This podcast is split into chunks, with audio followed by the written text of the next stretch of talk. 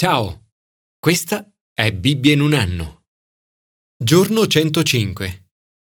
La memoria è qualcosa di stupefacente, ma anche di misterioso. Ci sono cose che preferirei non ricordare, ma che trovo difficile dimenticare. Ce ne sono altre che mi piacerebbe ricordare, ma che trovo difficile trattenere. Nella società ci sono cose che è bene non vengano dimenticate. In tutto il mondo i monumenti ai caduti ricordano i nomi di coloro che sono morti per il loro paese. Spesso in Gran Bretagna su questi monumenti è riportata la scritta per non dimenticare.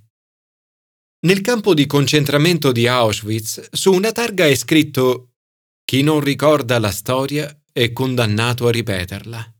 George Santiana.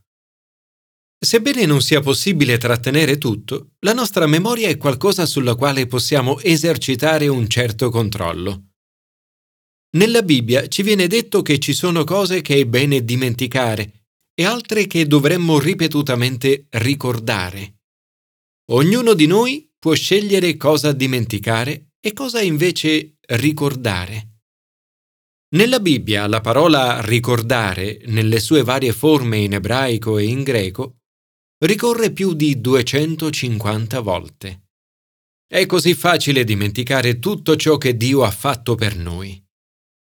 Guardare indietro e fare memoria di tutto ciò che Dio ha fatto sia nella nostra vita, sia nella storia della Chiesa, locale e globale, è qualcosa di molto importante. Durante l'ultima cena Gesù ha istituito il servizio della comunione affinché non dimenticassimo gli eventi centrali della storia del mondo, la sua morte e la sua risurrezione.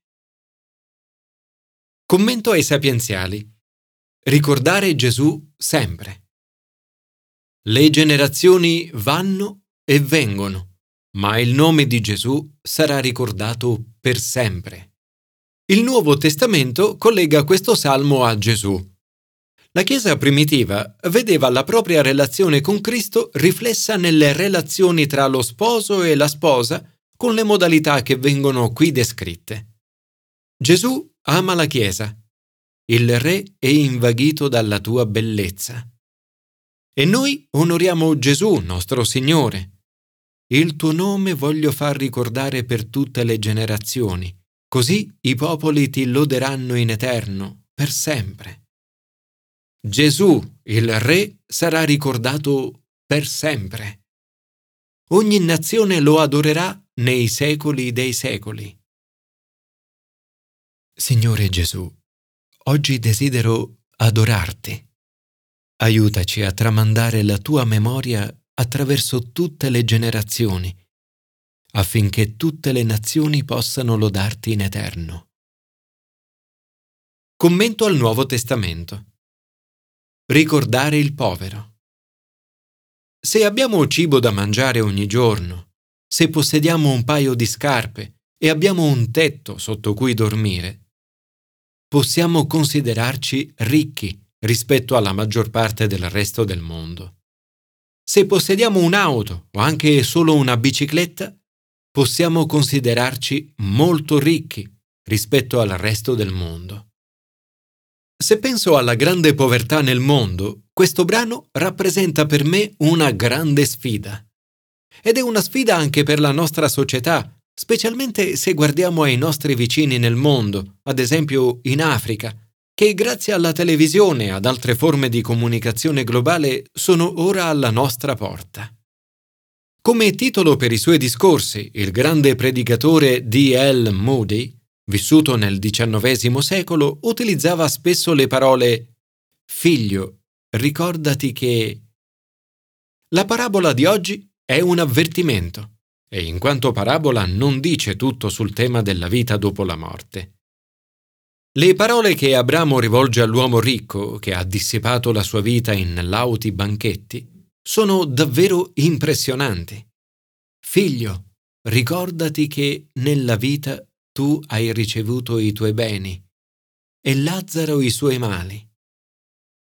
L'uomo ricco è giudicato nel suo non avere agito a favore del povero. Io, e probabilmente anche tu, viviamo in Europa occidentale, una delle regioni più ricche del mondo. Rispetto alla maggior parte del resto del mondo, viviamo nel benessere e nel lusso ogni giorno. L'uomo ricco conosce bene la povertà di Lazzaro perché stava proprio all'ingresso della sua casa coperto di piaghe, bramoso di sfamarsi con quello che cadeva dalla tavola del ricco. I media ogni giorno ci informano sulla povertà globale. Il momento di agire è adesso. E rispetto all'uomo ricco abbiamo anche una scusante in meno. Nell'Antico Testamento infatti le persone erano chiamate ad agire secondo le indicazioni di Mosè e dei profeti. Noi invece siamo chiamati a ricordare e a vivere alla luce della morte e risurrezione di Gesù. Questa parabola però non è un attacco all'essere ricchi. Dopotutto, anche Abramo era estremamente ricco. Il problema dell'uomo ricco è il suo amore per il denaro, un attaccamento che rivela il suo stato spirituale e la sua mancanza di relazione con Dio basata sul pentimento e sulla fede.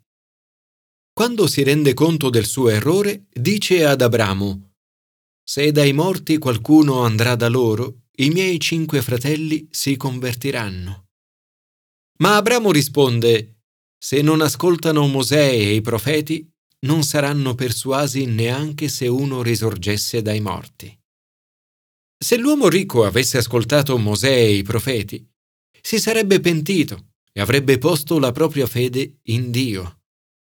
Luca, nel riportare questa parabola di Gesù, ci invita a capire che oggi tutti noi abbiamo meno scuse di quell'uomo ricco, perché abbiamo l'evidenza che Gesù è risorto dai morti. Ci invita quindi a pentirci e a porre la nostra fede in Gesù. L'intero brano del Nuovo Testamento di oggi sottolinea il tema comune di una relazione con Dio basata sul pentimento e la fede. Questo tema continua anche nella sezione successiva.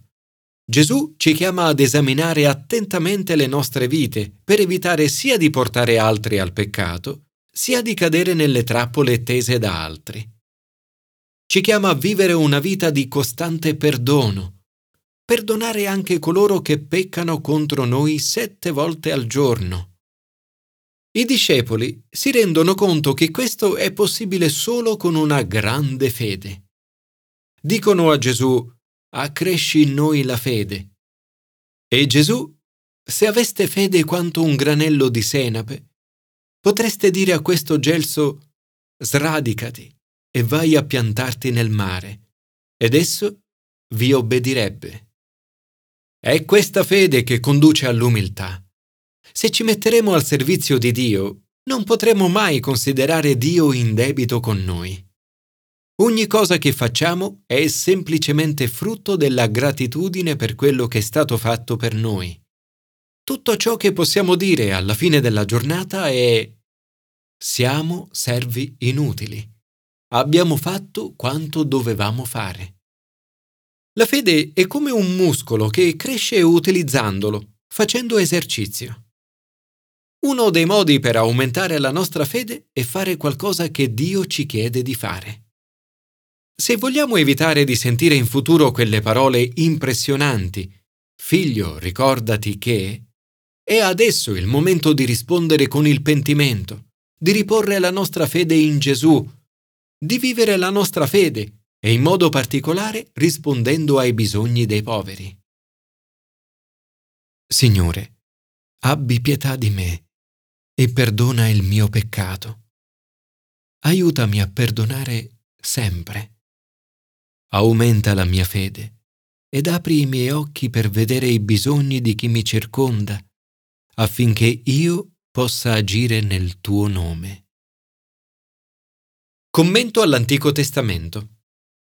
Ricordare cosa Dio ha fatto per noi. Attraverso questo brano al popolo di Dio viene chiesto di ricordare. Viene loro ricordato che erano schiavi in Egitto e che il Signore, loro Dio, li ha redenti. Il brano si conclude con le parole non dimenticare. Ancora una volta troviamo un legame con i poveri. Poiché erano stati schiavi in Egitto, ancor di più sono invitati a ricordarsi di coloro che soffrono, i soli, gli orfani e le vedove. Sono invitati a prendersi cura dei poveri e dei bisognosi.